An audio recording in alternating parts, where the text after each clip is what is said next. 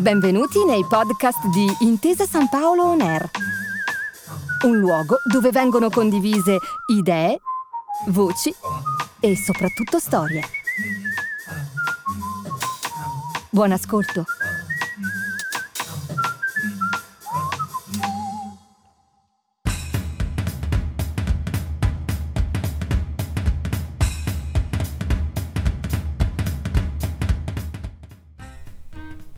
Non è un concerto swing, anche se la musica swing è diventata un po' la nostra colonna sonora, e nemmeno un'opera lirica, ma è certamente un'opera, quella che va in scena a ogni buca sul green.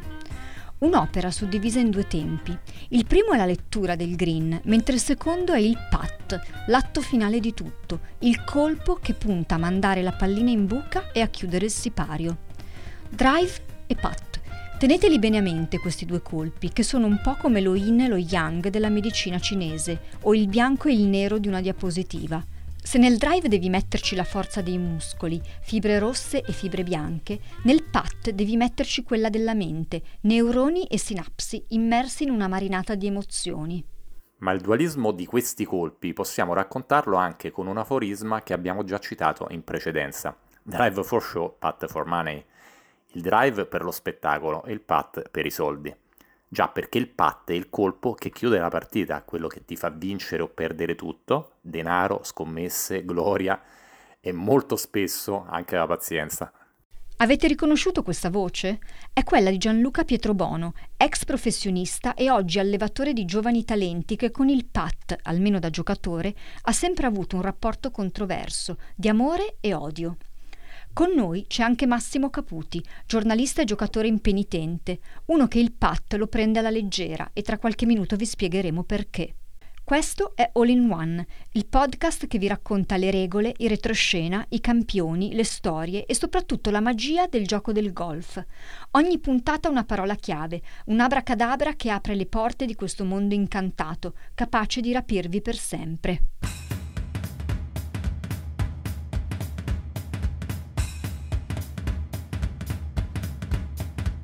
Per spiegarvi il senso del putt e quanto questo colpo sia spesso decisivo, vi raccontiamo che cosa è accaduto nel 2022 sui prati del British Open, il più antico e leggendario dei major del golf. Tanto per cominciare, dobbiamo dire che la location era davvero speciale. L'Old Course di St. Andrews in Scozia, la culla del golf, dove è nato questo sport. Come se non bastasse, era l'edizione numero 150 del British Open, un compleanno importante che aggiungeva solennità a un luogo già solenne di suo. C'erano le televisioni da tutto il mondo, i migliori giocatori del presente e i grandi campioni del passato. Tra questi c'era anche Bobby Jones, che ha vinto ben 3 volte all'All Course. E sapete che cosa diceva Bobby Jones? Diceva che la carriera di un golfista non è mai completa se non conquista almeno una volta St. Andrews. E chi ha vinto l'edizione numero 150? Aspetta, facciamo un passo indietro. All'ultimo round, dopo 8 anni a digiuno di grandi vittorie, Rory McIlroy si è presentato sul campo con ben 4 colpi di vantaggio sugli avversari. Sicuro di sé, sorridente e perfino un po' spavaldo, si vedeva che già sentiva tra le mani la Claret Jug, la brocca d'argento che dal 1872 viene consegnata a chi vince l'Open. Ma Rory non aveva fatto i conti con Cameron Smith, il golfista che sembra un surfista appena rientrato dalla spiaggia. Una cascata di riccioli biondissimi, pizzetto ossigenato, maglie sgargianti. In quell'ultima giornata di gara, Smith ha infilato un primo birdie, e poi un altro, e poi un altro, e poi un altro, e un altro ancora. 5 birdie consecutivi. In tutto, alla fine delle 18 buche, Cameron Smith ha fatto registrare ben 8 birdie e nessun bogey, tanto da chiudere il torneo 20 colpi sotto il par, un record assoluto nella storia della competizione.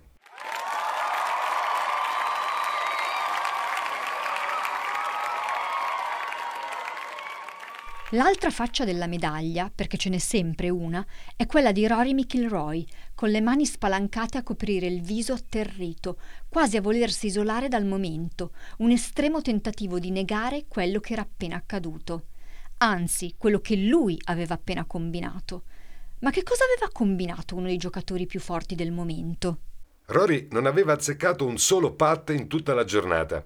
Ogni volta che aveva puntato una buca, la pallina l'aveva sorpassata, passandogli di fianco, girandoci intorno, sbordando all'ultimo istante.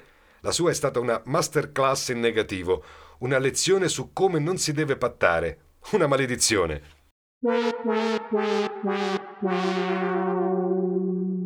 Sarà che St. Andrews è nella stessa terra di Hogwarts, la scuola di magia creata dalla penna della scrittrice inglese J.K. Rowling, perché il patter di Cameron Smith sembrava la bacchetta del maghetto Harry Potter. Un tocco e la pallina dell'australiano affrontava curve inspiegabili, traiettorie portentose, su e giù per i pendii selvaggi, come attratta da una forza primordiale che aveva il suo epicentro nel cuore della buca, in quegli 11 centimetri scarsi di diametro che nel golf rappresentano l'ombelico del mondo.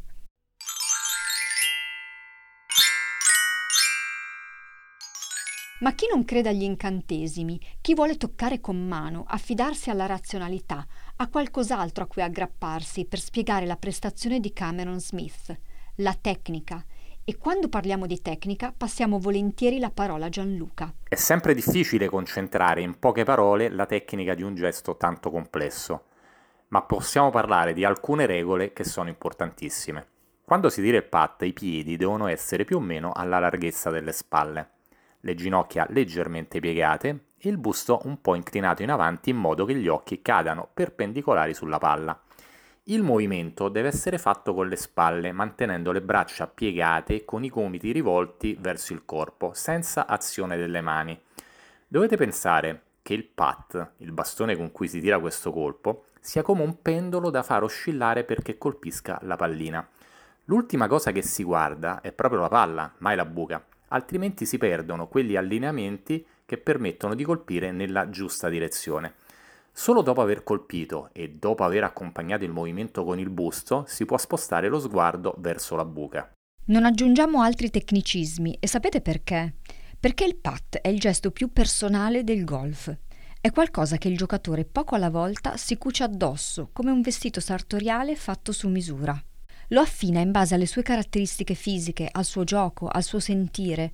È per questo che, al di là dell'ABC tecnico di cui vi ha parlato Gianluca, non esistono regole auree che valgano per tutti. Per esempio, pochi sanno che le impugnature possono cambiare, soprattutto tra i professionisti. Di solito una persona destrimana impugna con la mano sinistra sopra e la mano destra più in basso, ma si può fare anche il contrario nel cosiddetto reverse overlap. C'è chi usa anche il pencil grip, una presa che assomiglia a quella con cui si tiene in mano una matita. Ma anche il putter, il bastone che si usa per il colpo, cambia, giusto? Certo, cambia a seconda dell'altezza del giocatore e non solo. Esiste un modello chiamato arm lock che viene legato all'avambraccio sinistro e ti rende quasi ingessato, obbligandoti ad eseguire il movimento solo con le spalle. Poi c'è il famigerato pattone, lunghissimo a tal punto che molti giocatori lo appoggiano sullo sterno e, facendo perno proprio sullo stesso, colpiscono la pallina con il gomito disteso. Una tecnica però che ha scatenato una polemica infinita perché dà dei vantaggi a chi ha il cosiddetto hip, un leggero scatto prima di colpire la palla. Oggi il pattone è ancora ammesso, ma il regolamento vieta di appoggiarlo sullo sterno. Lo usano molti professionisti, tra cui anche Bernard Langer, che è il senior più forte al mondo. E quando lo prende in mano tutti si chiedono: lo appoggia o non lo appoggia sullo sterno? La verità è che nessuno lo sa. Potremmo mettervi in guardia sui putt troppo vigorosi, perché la pallina che arriva troppo forte e magari troppo laterale fa la cosa più odiosa che possa fare. Sborda, si fa un mezzo giro della buca e poi vi fa ciao ciao, se ne va mezzo metro più avanti anziché cascarci dentro. E allora meglio un tiro più delicato che ha più chance di entrare e male che vada non si allontana troppo dalla buca. Ma se ci concentriamo solo sulle mani o sul gesto delle braccia che indicano la via, rischiamo di farci sfuggire il vero motore del putt. Dove si trova questo motore? Come si mette in moto? E soprattutto, abbiamo le chiavi per avviarlo? Per rispondere a queste domande dobbiamo riprendere ancora una volta le parole di Bobby Jones, l'assopigliatutto del British Open, che abbiamo citato all'inizio di questo audio racconto. Jones era uno che non si dedicò mai a tempo pieno al golf, perché preferì vivere del suo lavoro da avvocato. Restò per sempre un amatore, che però, oltre a vincere tantissimo, riuscì a cogliere lo spirito profondo di questo sport. Un giorno Bobby Jones spiegò che il golf è uno sport che si gioca in un campo di 14 centimetri, quelli che separano le orecchie. È dunque una disciplina che nasce e deflagra nella mente del giocatore prima che nei suoi gesti. È dunque la mente il motore di tutto? Certo. Il problema è che alla mente non sfugge niente. Quando ti ritrovi a pattare, lei sa che quello deve essere l'ultimo colpo. Sa che il putt può andare in due modi, molto bene o molto male. Non ci sono vie di mezzo. Il problema è che questa consapevolezza ti mette addosso una pressione pazzesca e ti inchioda. Non sai quante volte avevo il putt per fare birdie. L'ho sbagliato e sono finito a fare bogey o doppio bogey. E come abbiamo visto, accade a tantissimi giocatori, anche a professionisti come Rory McIlroy. La cosa assurda è che più ti trovi vicino alla buca, più tutto ti sembra semplice in un primo momento, ma poi realizzi che non ti puoi permettere di sbagliare e paradossalmente il rischio di sbagliare aumenta. In quei momenti, se la distanza che ti separa dalla buca è di 1 metro, quel metro si dilata, si allunga, fino a sembrare 10. Succede perché la pressione, le aspettative sono specchi malefici che deformano tutto, distorcono la realtà, la fanno apparire nostra nemica, come uno stregone malvagio che fa calare il buio all'improvviso. Ma se la mente ci inganna, creando lei stessa il mago cattivo, anche noi possiamo ingannare lei, o perlomeno possiamo provarci. Se la buca ti sembra microscopica, sai cosa devi fare? Devi immaginartela gigantesca, è pronta a risucchiare la pallina dentro il suo ventre. Grande come la bocca spalancata di un ippopotamo, il cratere di un vulcano o l'oceano visto dal finestrino dell'aereo. Del resto, come pensate che faccia Cameron Smith a tirare fuori dei putt che sembrano conigli bianchi appena usciti dal cappello di un prestigiatore? Vi consigliamo di guardarvi uno dei tanti filmati che lo mostrano all'opera. A differenza di molti colleghi, l'australiano non prova il colpo nemmeno una volta, studia la buca, si avvicina alla pallina, si mette in posizione e tira. Lui fa quello che io consiglio sempre ai miei ragazzi. Mantiene sempre gli stessi tempi di quando si allena, non velocizza l'operazione né si dilunga troppo a pensare. Perché quando devi pattare il movimento lo conosci già, è dentro di te, è automatizzato, perché lo hai già provato migliaia di volte. Se pensi troppo, rischi di restare impigliato in quello che gli inglesi chiamano overthinking, il pensiero eccessivo, che quasi sempre ti impedisce di fare bene. Prima di pattare, Cameron Smith si concentra così intensamente sulla buca che sembra volersela mangiare con lo sguardo. Ma che cosa pensa? Quando gliel'hanno chiesto, Smith l'ha fatta facile. Ha detto che è una questione di visualizzazione. Di fronte alla perplessità del giornalista, ha spiegato che lui si immagina la pallina correre verso la buca e poi caderci dentro, fino a sentire il rumore inconfondibile del tonfo, il rimbalzo nel pozzo della verità, dentro o fuori, non ci sono vie di mezzo. Avverte il colpo nel suo corpo, nelle braccia che oscillano, nel busto che gli va dietro, nella testa che segue il movimento e nello sguardo che alla fine, ma solo alla fine, intercetta la buca. Mi fa molto piacere tutto questo, Cristina. E sai perché? Perché io faccio come Cameron Smith, anche se non sono certo un fenomeno come lui. Non provo il gesto, studio il terreno, cerco di leggerne le asperità e le pendenze e poi tiro, senza troppi pensieri. Aggiungo un dettaglio che secondo me è molto importante. Smith non si ossessiona con il putt, nemmeno in allenamento. Fa pratica ogni giorno per 20 minuti davanti a uno specchio, per recuperare la stessa posizione di base di sempre, lo stesso movimento, sempre quello, e si concentra sulle distanze più brevi, dai 3 ai 5 metri, senza curarsi troppo dei tiri più lunghi. Il putt di Smith è come dovrebbe essere quello di tutti noi, è all'insegna della leggerezza. Assomiglia a una farfalla o, se preferite, alla felicità che se la insegui scappa via. Se invece la coltivi un po' ogni giorno, senza stress, è lei che viene da te quando meno te lo aspetti. Ora però non penserete che solo Cameron Smith sia un grande pattatore. In realtà l'australiano è in ottima compagnia. Ti viene in mente qualcun altro, Massimo? Andando indietro nel tempo non possiamo non citare Jack Nicklaus, che molti considerano il più grande giocatore di sempre, ma anche Seve Ballesteros, l'indimenticato campione spagnolo che con il putt aveva un tocco sopraffino. Lo stesso McIlroy ci sa fare.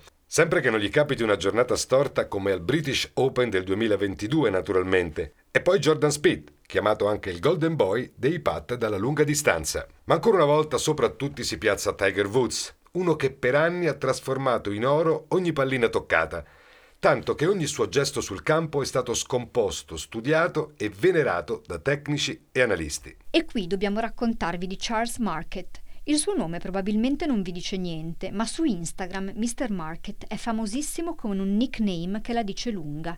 Si fa chiamare The Putting Engineer, l'ingegnere del putting. Ma perché vi parliamo di Charles Marquet, o meglio del putting engineer? Perché questo personaggio ha fatto un esperimento molto interessante. Ha preso le dimensioni del putter di Tiger Woods e con un complesso programma di calcolo ha misurato la dimensione dell'area esatta in cui il bastone si è usurato per via dei ripetuti colpi. È venuto fuori che questa superficie è di soli 8 mm, sempre quelli. Un puntino nel nulla, direte voi, eppure da quel puntino sono nate alcune tra le più grandi imprese della storia del golf. Del resto, il putter di Tiger Woods è una reliquia per gli appassionati del golf. Pensate che il putter con cui ha vinto 14 dei suoi 15 major è stato replicato e nel 2021 venduto all'asta per più di $390.000. Dunque, ricapitoliamo. Per tirare un buon putt ci serve la tecnica, ci serve la capacità di leggere il green, il sangue freddo, un po' di sana leggerezza. E che altro? Gianluca, ti viene in mente qualcos'altro? Beh, diciamo la verità, a volte serve anche un pizzico di fortuna. Ed è per questo che molti giocatori sono scaramantici.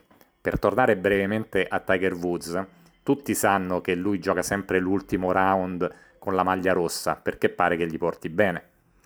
Molti appoggiano la pallina sul tee con le scritte sempre rivolte verso la buca, come per indicare alla pallina la direzione che deve prendere. E uno come Seve Ballesteros non tirava mai palline numero 3 perché il 3 è un numero negativo quando tiri il putt. 3 putt sono troppi, ne deve bastare uno o due al massimo. Ora però non penserete che possiamo chiudere un racconto sul putt così, senza citare quello che per molti storici del golf è il putt più clamoroso mai messo a segno. Sapete chi lo ha firmato? Lo ha firmato un grandissimo giocatore italiano che si chiama Costantino Rocca. Era il 1995 e si giocava il British Open, ancora lui, quando Costantino Rocca ha costretto l'americano John Daly ai playoff con un colpo magistrale. Rocca aveva ciccato completamente il colpo di approccio e la pallina si era fermata ai margini del green, a circa 20 metri di distanza dalla buca. Una distanza siderale. Ma Rocca ha pattato e la pallina ha imboccato un'autostrada, fregandosene del vento, dell'erba umidiccia, delle pendenze, della sfiga e di tutto. Ha puntato dritta verso la buca per un tempo interminabile. Sembrava non arrivare mai, mentre la folla si rendeva conto di quello che stava per accadere e iniziava a esultare. L'immagine che è rimasta nel cuore di tutti gli italiani è quella del nostro campione sdraiato, a pancia in giù, che batte i pugni sull'erba con il petto che sussulta per i singhiozzi. Ecco, mi piace chiudere il nostro racconto con questa fotografia, una delle più belle del golf e di tutto lo sport italiano.